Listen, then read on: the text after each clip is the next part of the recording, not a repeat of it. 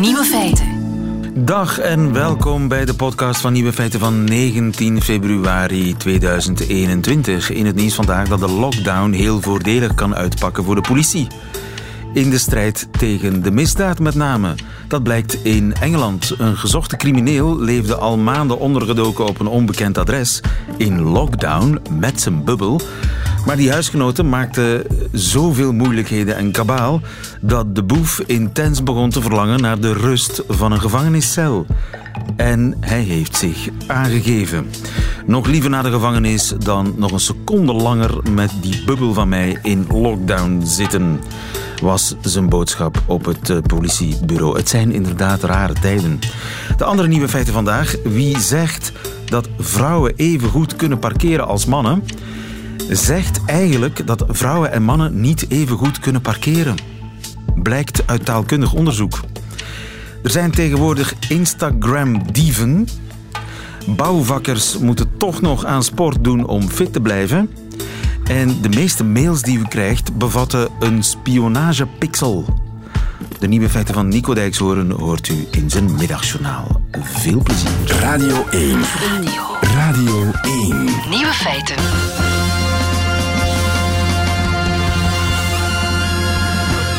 Bouwvakkers die zijn vanzelf al fit, toch? Die mogen na een dag sleuren en andere noeste arbeid met een gerust gemoed en een pilsje in hun zetel ploffen, terwijl de zitters, zoals ik, natuurlijk nog moeten gaan turnen s'avonds om fit te blijven. Bouwvakkers, die, dat denk ik toch, turnen al genoeg op hun werk.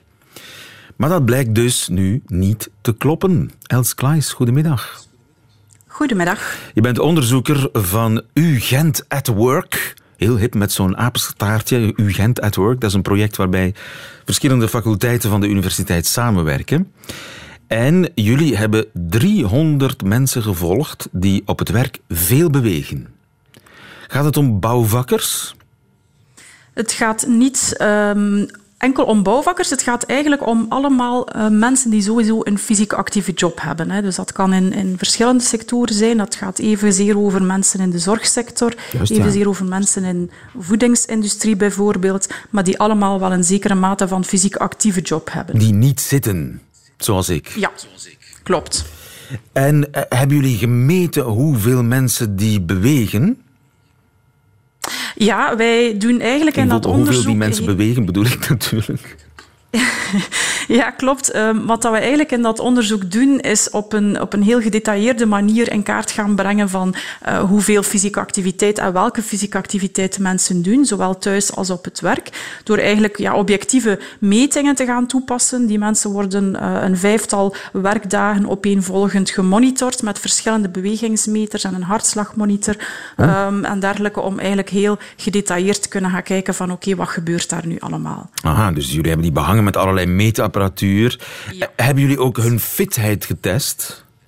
Ja, die fitheid hebben we ook in dat uh, specifiek onderzoek in kaart gebracht via een steptest. Dus dat is, uh, ja, geeft een, een goede indicatie van algemene fysieke conditie.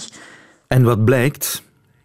En dat onderzoek heeft dus eigenlijk ja, bevestigd dat er, dat er uh, nog maar eens bevestigd, zal ik maar zeggen, dat er uh, sprake is van een, uh, een fysieke activiteit-gezondheidsparadox.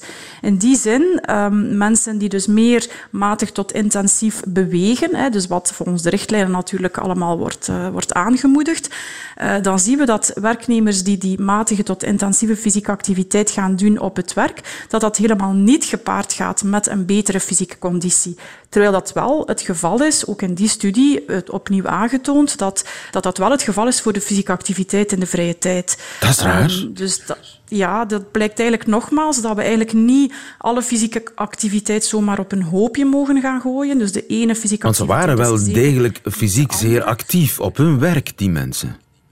Ja, het zijn allemaal mensen inderdaad met een niet-zittende job. Hè. En dan hebben we gekeken naar, oké, okay, matig tot intensief bewegen, hè, wat volgens de richtlijnen wordt, uh, wordt aangemoedigd, um, maar dan afzonderlijk voor het werk en op de vrije tijd. En dan blijken daar eigenlijk heel andere uh, effecten, um, ja, effecten van te komen. Dus die fysieke activiteit op het werk van bijvoorbeeld bouwvakkers, die, daar is iets mis mee, als we dat in fit heidstermen uh, uitdrukken. Dat is niet goed voor de fitheid. Wat is daar mis mee? Ja, kort door de bocht, daar is iets mis mee. Nu, wat dat eigenlijk een van de algemene verklaringen is voor die paradox, is dat het over heel andere uh, types fysieke activiteit gaat. In die zin, als je denkt aan fysieke activiteit in je vrije tijd, hè, waarvan dat we weten dat heeft een gunstig effect, dat gaat dan vooral over, over sportuitoefening. Uh, dat zijn vooral dynamische bewegingen. Hè. Dynamische activiteiten worden grote spiergroepen geactiveerd. Dat wordt aan een grote intensiteit gedaan en voor een beperkte duur. Hè bijvoorbeeld je gaat een, een half uur uh, joggen, je gaat een uur fietsen. Dus dat is een, een, voldoende hoge intensiteit, maar voor een afgeleide periode dat je een dynamische activiteit hebt. En we weten dat dat, uh, dat is al heel lang gekend, dat dat heel gunstige effecten heeft, dat dat een trainingseffect heeft en eigenlijk goed is voor je, voor uw hartsysteem. Ja. Wat zien we bij fysieke activiteit op het werk? Dat zijn meer statische bewegingen, meer statische activiteiten. Mensen die langdurig recht staan, die uh, daarbij ook vaak in onnatuurlijke houdingen uh, recht staan of zich bewegen, met, met armen boven schouderhoogte gaan werken, um, zware lasten heffen of dragen, of mensen gaan moeten uh, dragen of tillen in de zorgsector bijvoorbeeld. Hè. En die statische bewegingen die zijn eigenlijk niet van een voldoende hoge intensiteit om dat trainingseffect ja. te hebben. Hè. Dus je hebt niet datzelfde gunstige effect. Maar dat zijn wel bewegingen die mensen vaak uh, meerdere uren opeenvolgend op een dag gaan uitvoeren, zonder eigenlijk vaak voldoende rust tussenin waardoor dat je eigenlijk net een negatief effect gaat krijgen. Dus uh, hebben rusten is soms heel sportief. Ja, inderdaad. Um, wij hebben bijvoorbeeld in, die, in diezelfde studie waar ik al naar verwees gezien dat die mensen met een fysiek actieve job, dus die veel matig tot intensief gaan bewegen, dat daar eigenlijk net voordelen zijn van meer uh, af en toe te gaan zitten op een dag. Dus dat daar het, het zitten, het, eigenlijk het onderbreken van bijvoorbeeld het, het voortdurend langdurig gaan rechtstaan, dat dat net een gunstig effect heeft. Oké, okay, ik moet dus even gaan zitten voor mijn conditie. Ja, maar niet u dan, hè, want u ja, hebt een nee, zittende niet, job. Helaas. Dus dat is, dat is het, het, het belangrijke. Mijn dat collega's, eigenlijk... de bouwvakkers of de, de mensen, ja, de, de ja. verpleegkundigen. Ja, daar, daar willen wij echt voor pleiten dat er meer een, een, onderscheid wordt gemaakt in die richtlijnen. Want nu geef je eigenlijk vaak de boodschap aan mensen van oké, okay, of dat je nu je activiteit uh, in de vrije tijd of op het werk gaat, gaat opbouwen. Hè, het is allemaal even goed. Nou, nee, het is, het is niet allemaal even goed. Maar je dus, kunt het wel zodanig organiseren dat het net ietsje beter is voor je ja. fysieke conditie. Ja. Ja, en dat willen wij nu eigenlijk, en dat zijn wij nu momenteel ook verder aan het onderzoeken. Wij willen nu gaan kijken van oké, okay, welke condities zorgen er nu voor dat dat dan toch niet zo'n uh, negatief effect hebt, heeft. Hè? Zoals bijvoorbeeld inderdaad het voldoende uh, rust nemen met, met uh, zittende periodes tussenin. En dan kijken wij bijvoorbeeld ook naar, ja, naar andere factoren, zoals de, de jobcontrole die mensen hebben op het werk. En dat is ook wel heel... De jobcontrole, ja, wat bedoel je daarmee? En heel belangrijk. Ja, jobcontrole, dat is eigenlijk, uh, ik zou bijna zeggen, een, een, beetje een toverwoord in ons uh, onderzoeksdomein, omdat dat een, een enorm grote ja, impact heeft op, op jobkwaliteit algemeen. Hè. Ook voor ons psychosociaal welzijn is, is, is jobcontrole heel belangrijk. Uh, autonomie is echt een, een basisbehoefte van, van mensen. Dat je zelf een zekere marge krijgt in wat je precies ja. doet en wanneer je het doet. Ja. En ja, dus dat is redelijk divers. Dat gaat erover dat je eigenlijk meer mee kan uh, kiezen hoe ga ik mijn taken precies gaan uitvoeren. Um, heb ik daar uh, zeggenschap over? Um, heb ik ook de, de mogelijkheid, mogelijkheid om bij te leren, om, om, om mijn competenties goed in te en zetten? En in dit geval heb ik de mogelijkheid om even rust te nemen. Bijvoorbeeld, bijvoorbeeld. En dan zien we bijvoorbeeld in onze studie dat... Um, Mensen die langdurig moeten rechtstaan, hè, want dat is een factor die heel vaak zwaar onderschat wordt. Uh, langdurig rechtstaan. Kappers, dus het, is belangrijk om, ja, het is belangrijk om langdurig zitten te onderbreken, maar het is helemaal niet de bedoeling dat we overgaan of dat we, dat we de, uh, langdurig staan zouden gaan uh, promoten, want dat blijkt heel, sterk, ja, heel, heel nefaste gevolgen te hebben ook op, op gezondheid. Ja. Dus wat zien wij? Mensen die langdurig staan, die hebben bijvoorbeeld een grotere herstelbehoefte. Dus dat wil zeggen dat mensen s'avonds uh, ja, veel meer uitgeput zijn na het werk. En dat zijn mensen die echt het, ja, het risico lopen om uit te vallen, hè, om, om langdurig uh, ziek te worden. Boeiend. Maar allemaal... zien we dat die... Ja, oh, nog, nog. Dat... Ja, vertel. Ja, ik wou gewoon nog zeggen, die jobcontrole, daar zien we bijvoorbeeld dat die jobcontrole daar wel een rol kan in spelen. Hè. Dus dat dat effect dan eigenlijk wel uh, heel sterk kan verminderen als je die mensen wel een voldoende hoge uh, autonomie en jobcontrole geeft. Inderdaad, dat zijn uh, verrassende onderzoeksresultaten van UGent at Work. Els Klaes, dankjewel. Goedemiddag. Graag gedaan. Goedemiddag. Radio 1 Nieuwe feiten.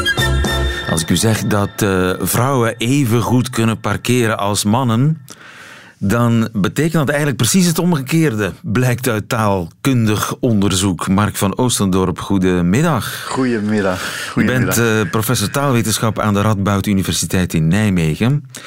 Dat lijkt een beetje hocus pocus, hè? Als ik tegen jou zeg wit, dan begrijp jij zwart. Nou, het is eigenlijk ook nog verraderlijker. Dus het is niet zozeer dat je het omgekeerde zegt, want dan zou je me kunnen gaan tegenspreken. Dan zou je kunnen zeggen: nee, dat is niet zo. Maar het is meer dat je. Uh, op, dus je drukt de ene boodschap uit, wit. Je zegt wit, maar door de manier waarop je het zegt, denkt de ander toch aan zwart. Dat is eigenlijk wat er gebeurt als je zegt: uh, meisjes kunnen, zijn even goed in techniek als jongens. Dus je zegt nou, meisjes en jongens zijn even goed in techniek.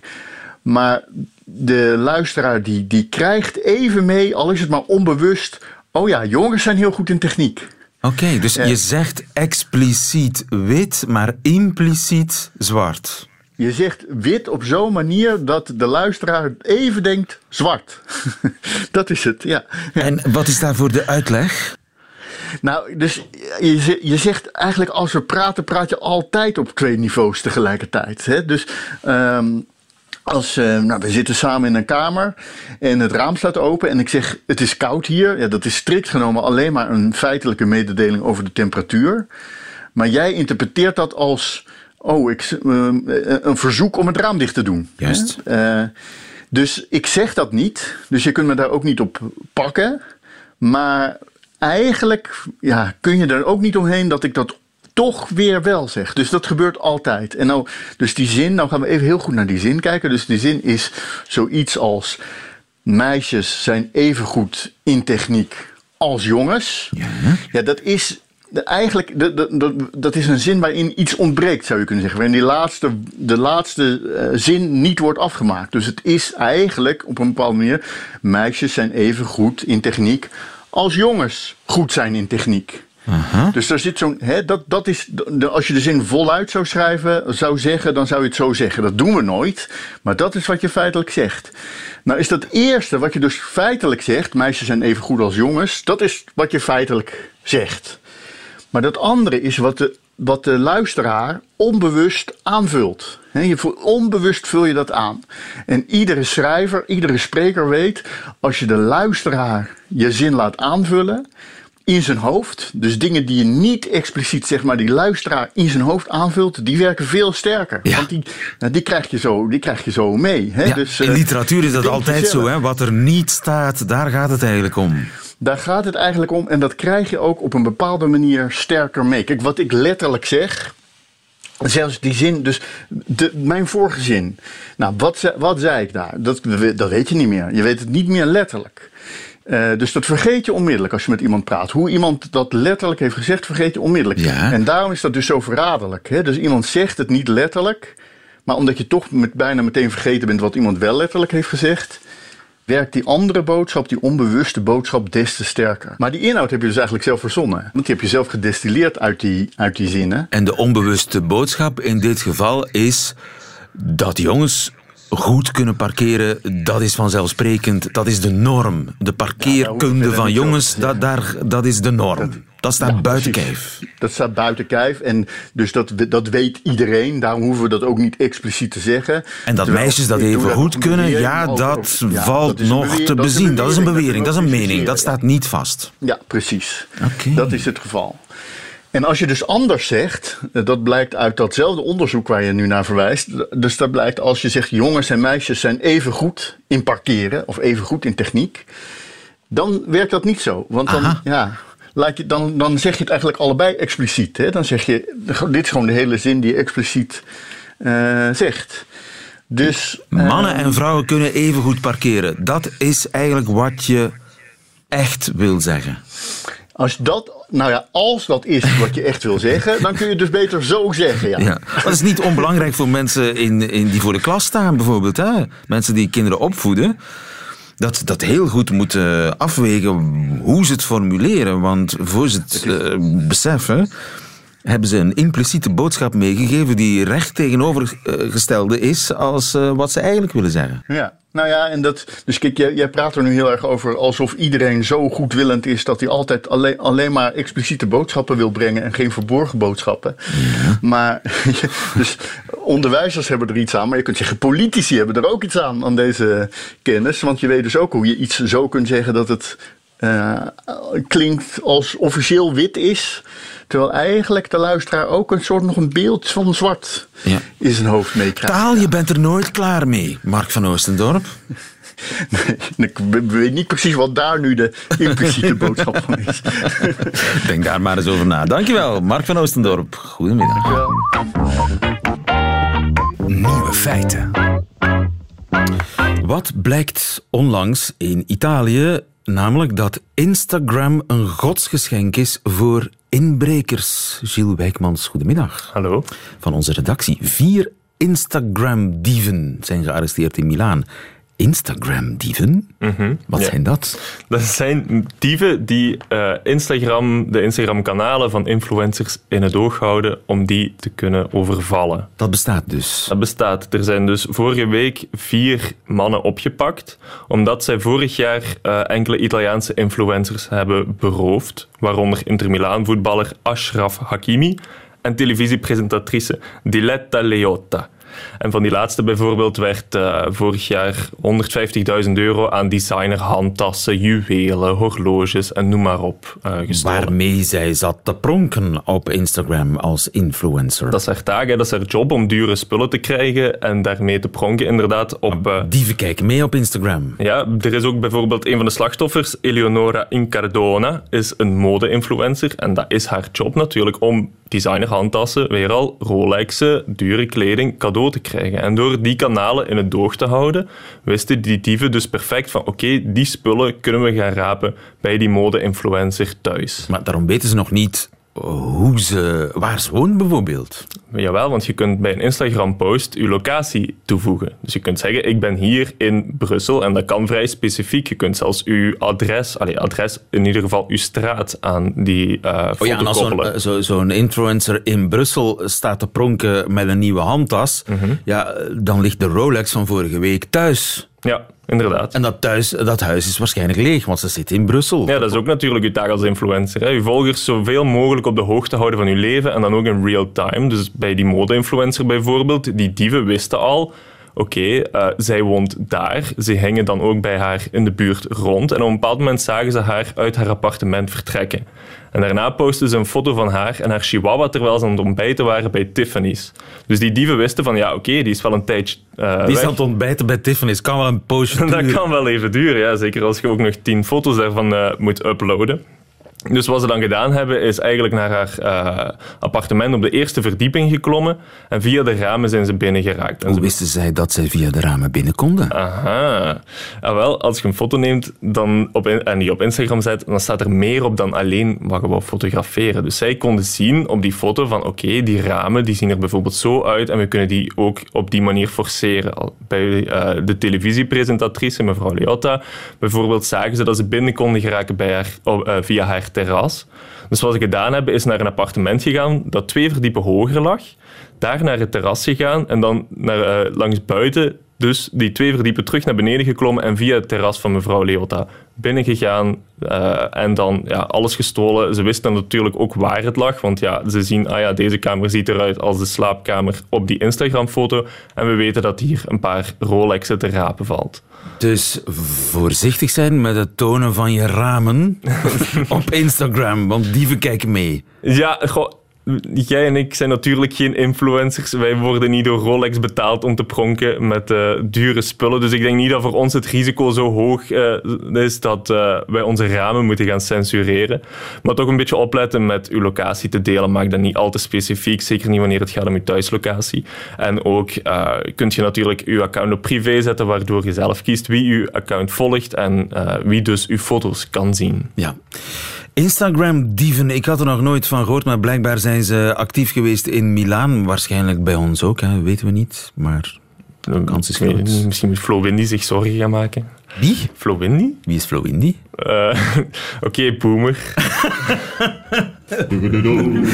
Eruit. Weg.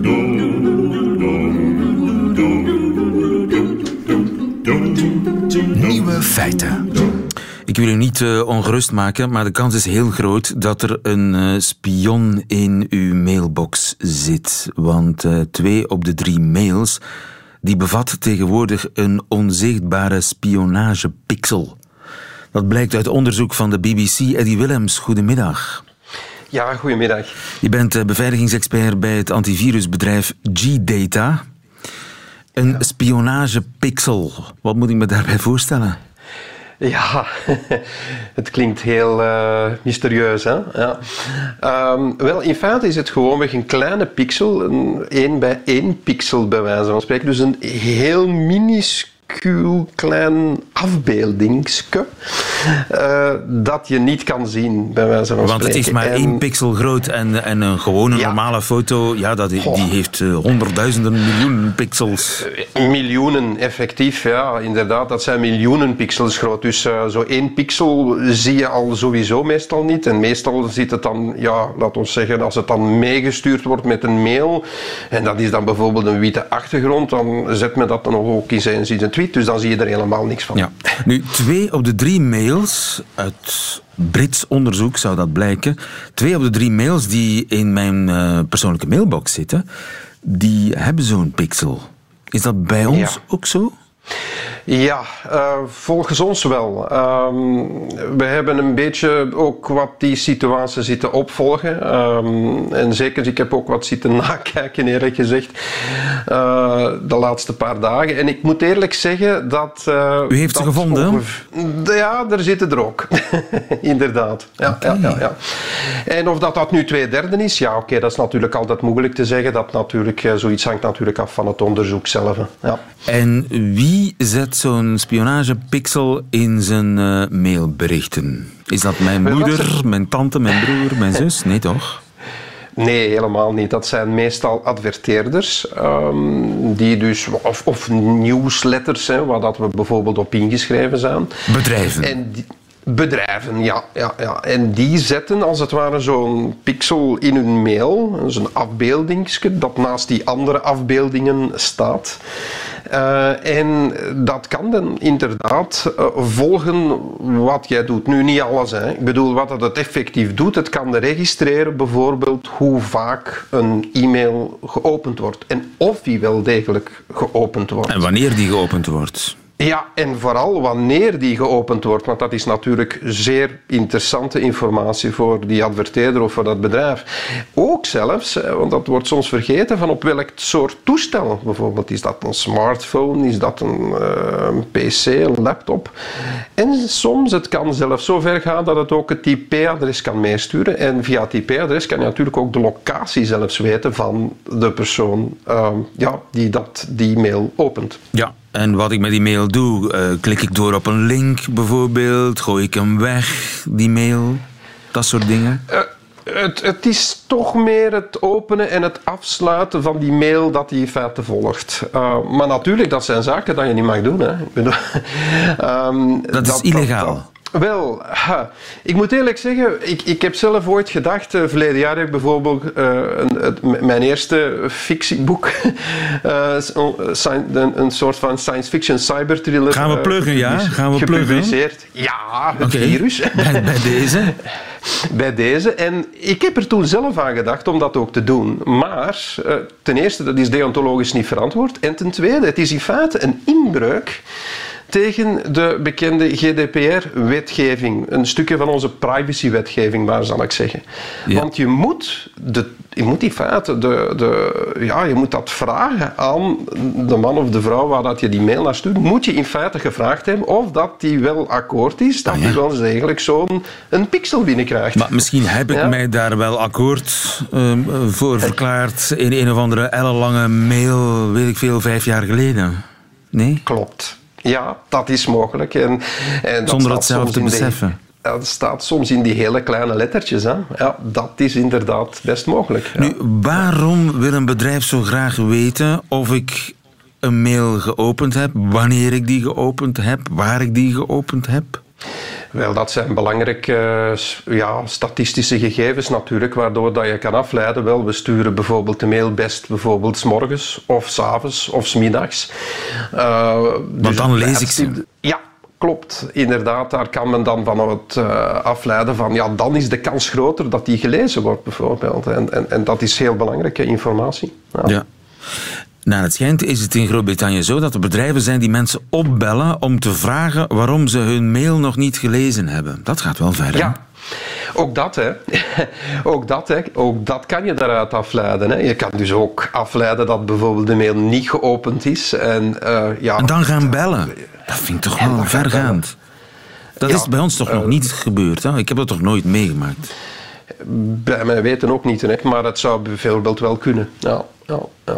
We kunnen natuurlijk nooit uitsluiten, omdat daar natuurlijk ook heel moeilijk natuurlijk gegevens van uh, te verkrijgen zijn van dergelijke uh, dingen. Ja. En zo'n spionagepixel is, begrijp ik, niet nieuw. Nee, zo'n zo pixel bestaat al heel lang. Dat is een beetje hetzelfde verhaal zoals cookies. Hè? Want in feite is het een soort van verdekte vorm van een cookie. Hè? Zoals je dat ook bijvoorbeeld ja, eh, in je webbrowser allemaal hebt. Dus dat bestaat al, tien, dat bestaat al tientallen jaren, bij wijze van spreken. Maar nu merken we pas hoe wijdverbreid het is, het gebruik ervan. Ja, klopt. En, eh, en vooral, niemand weet dit. Uh, of, of bijna niemand is zich daarvan bewust dat dat wordt meegestuurd. Um, nochtans, ik moet wel zeggen dat een aantal mailprogramma's bijvoorbeeld daar wel al opgesprongen zijn en daar wel weet van hebben natuurlijk. En dat daarvoor wel een aantal functies hebben om dat te kunnen ontwijken. Aha. Kan ik hem blokkeren? Ja. Ja, het kan. Uh, maar het is niet altijd zo eenvoudig. Um, ja, het hangt er een beetje vanaf welk soort mailprogramma dat je gebruikt. En het hangt er ook een beetje vanaf uh, of, dat je dat, of, dat je die mail, of dat je dat mailprogramma op je toestel hebt staan of dat je dat via een soort van webmailachtige element gaat. Uh, uh, ja, te ingewikkeld om op de radio uit te leggen, maar zeker te doen voor iemand die een klein beetje handig is met computers. Je kan dat makkelijk blokkeren. Zeker, zeker. Het grote probleem is natuurlijk als je dat blokkeert, en dat is een beetje dan het gekke van de zaak, ehm, dan, dan, ja, dan ziet die mail er helemaal anders uit. Hè. Maar dan betekent ook dat al die andere afbeeldingen er niet bij komen. Dus je mail is dan ja, zeer moeilijk leesbaar. En kan ik dan kiezen van, ja, die afbeelding wil ik wel degelijk zien, dat kan dan makkelijk? Nee, dat is niet zo makkelijk. Het is echt alles of niets. Ja, en daar zit het probleem in. Ja, ja, Moeilijk oplosbaar probleem. Kan ik zo geen... Ja, een pixelblokker, maar ja, die blokkeert dan ook alle pixels natuurlijk. Nee, toch niet. Er ah. bestaan effectief pixelblokkers. Uh, bestaan bijvoorbeeld voor Chrome, weet ik dat die bestaan. Uh, ik weet dat ook uh, Apple met Safari er ook aan bezig is aan dergelijke elementen. Um, en die, daarmee kan je dus ook bijvoorbeeld ook standaard zo van die dingen blokkeren, als het ware. Zeker als je bijvoorbeeld over uh, het web je mail binnenkrijgt. Ja, bijvoorbeeld. En dat je dan de, de, laten we zeggen, de gewenste afbeelding, de echte afbeeldingen wel doorlaat, maar van die mini-afbeeldingetjes, die, dat je die dan blokkeert. Ja, daar gaat het ietsjes beter. Ja, ja, en daar gaat hij bijvoorbeeld aangeven dat er ergens iets niet uh, juist zit. Maar ja, het is natuurlijk altijd nog altijd een omslachtige manier. Ik denk dat de beste manier gewoonweg is dat uh, ja, overheden erop uh, ingaan en dat inderdaad... Bij de bron het probleem aanpakken en, zorg, en ervoor zorgen dat mensen niet zomaar, bedrijven niet zomaar allerlei ongewenste spionagepixels meesturen met hun mails. Dankjewel Eddie Willems. Klopt. Goedemiddag. Ja, goedemiddag. Nieuwe feiten. Dat waren ze, de nieuwe feiten van 19 februari 2021. Alleen nog die van Nico Dijkshoorn heeft u te goed. U krijgt ze in zijn middagjournaal. Nieuwe feiten. Middagjournaal. Beste luisteraar, in verwarrende tijden grijp ik naar boeken die mij ooit de goede kant op stuurden. Gisteravond, na een dag lang politieke debatten, theorie over een politieke elite die feutusbloed drinkt en gejammer over de avondklok, pakte ik daarom maar weer eens een keer de verzamelde gedichten van Gerard Reven. In 1983, ik was toen 23 jaar oud, keek ik stom verbaasd om mij heen. Ik had geen idee welke kant ik mijn leven op zou sturen. En ik zag allemaal mensen om mij heen die juist met heel veel overtuiging aan andere mensen uitlegden dat ze precies wisten welke kant ze op moesten. En toen las ik het gedicht Getuigenis van Gerard Reven. En het gaat als volgt. Ze willen dat ik schrijf voor de vooruitgang. Maar ik kan niet schrijven zoals zij, al stam ik van hun af. Ik moet de wijken van het volk in en mijn oor te luisteren leggen. Zo hoor je nog eens wat. Wat wil het volk? Niet veel goeds, dat is zeker. Dus ga ik de straat op met mijn eigen vaandel, waarop geschreven staat: vrijheid, ziekte, ouderdom, lang leven de dood. Dat gedicht, dat troostte mij en het stuurde mij, met nog wel een kleine hapering van 25 jaar ertussen. Maar uiteindelijk ging alles de goede kant op. Nu ik het gedicht nog eens teruglees, snap ik wat mij zo aansprak. Het is dat woordje ze in de eerste zin. Hier durfde iemand op papier te zeggen dat hij anders was dan het schreeuwende volk om hem heen. Die eerste zin, die is prachtig. Ze willen dat ik schrijf voor de vooruitgang. En dat gevoel heb ik nu ook heel sterk. Er zijn iets te veel zus tegenwoordig. Ze willen dat je geen aanstootgevende kunst maakt. Ze willen niet worden beledigd. Ze weten precies hoe ze een land zouden besturen. En ze weten precies wat goede televisie is en hoe je een goed boek schrijft. Achteraf denk ik, ik ben te laat iemand geworden die niet naar ze luistert. Maar ook daar heb ik een troostend gedicht voor. Het is het gedicht No No Nanette van de dichter K. Schippers. Het is een ontnuchterend gedicht voor alle schreeuwers die denken dat ze voorbestemd zijn om ons te leiden. Het gaat over een liedje op de radio. En het gaat als volgt. No No Nanette. T42 heeft voor de oorlog iets voor mijn vader gedaan. En ook voor mij. Hij liep langzaam om het langer uit hun huis te kunnen horen en miste zo lijn 2. In de volgende zat mijn moeder.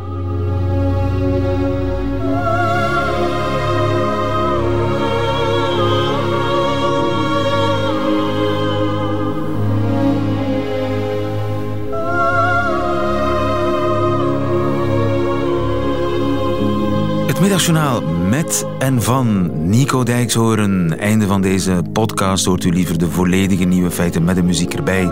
Dat kan natuurlijk via radio1.be of via de Radio 1 app. Daar vindt u overigens nog veel meer Radio 1 podcasts. Tot een volgende keer.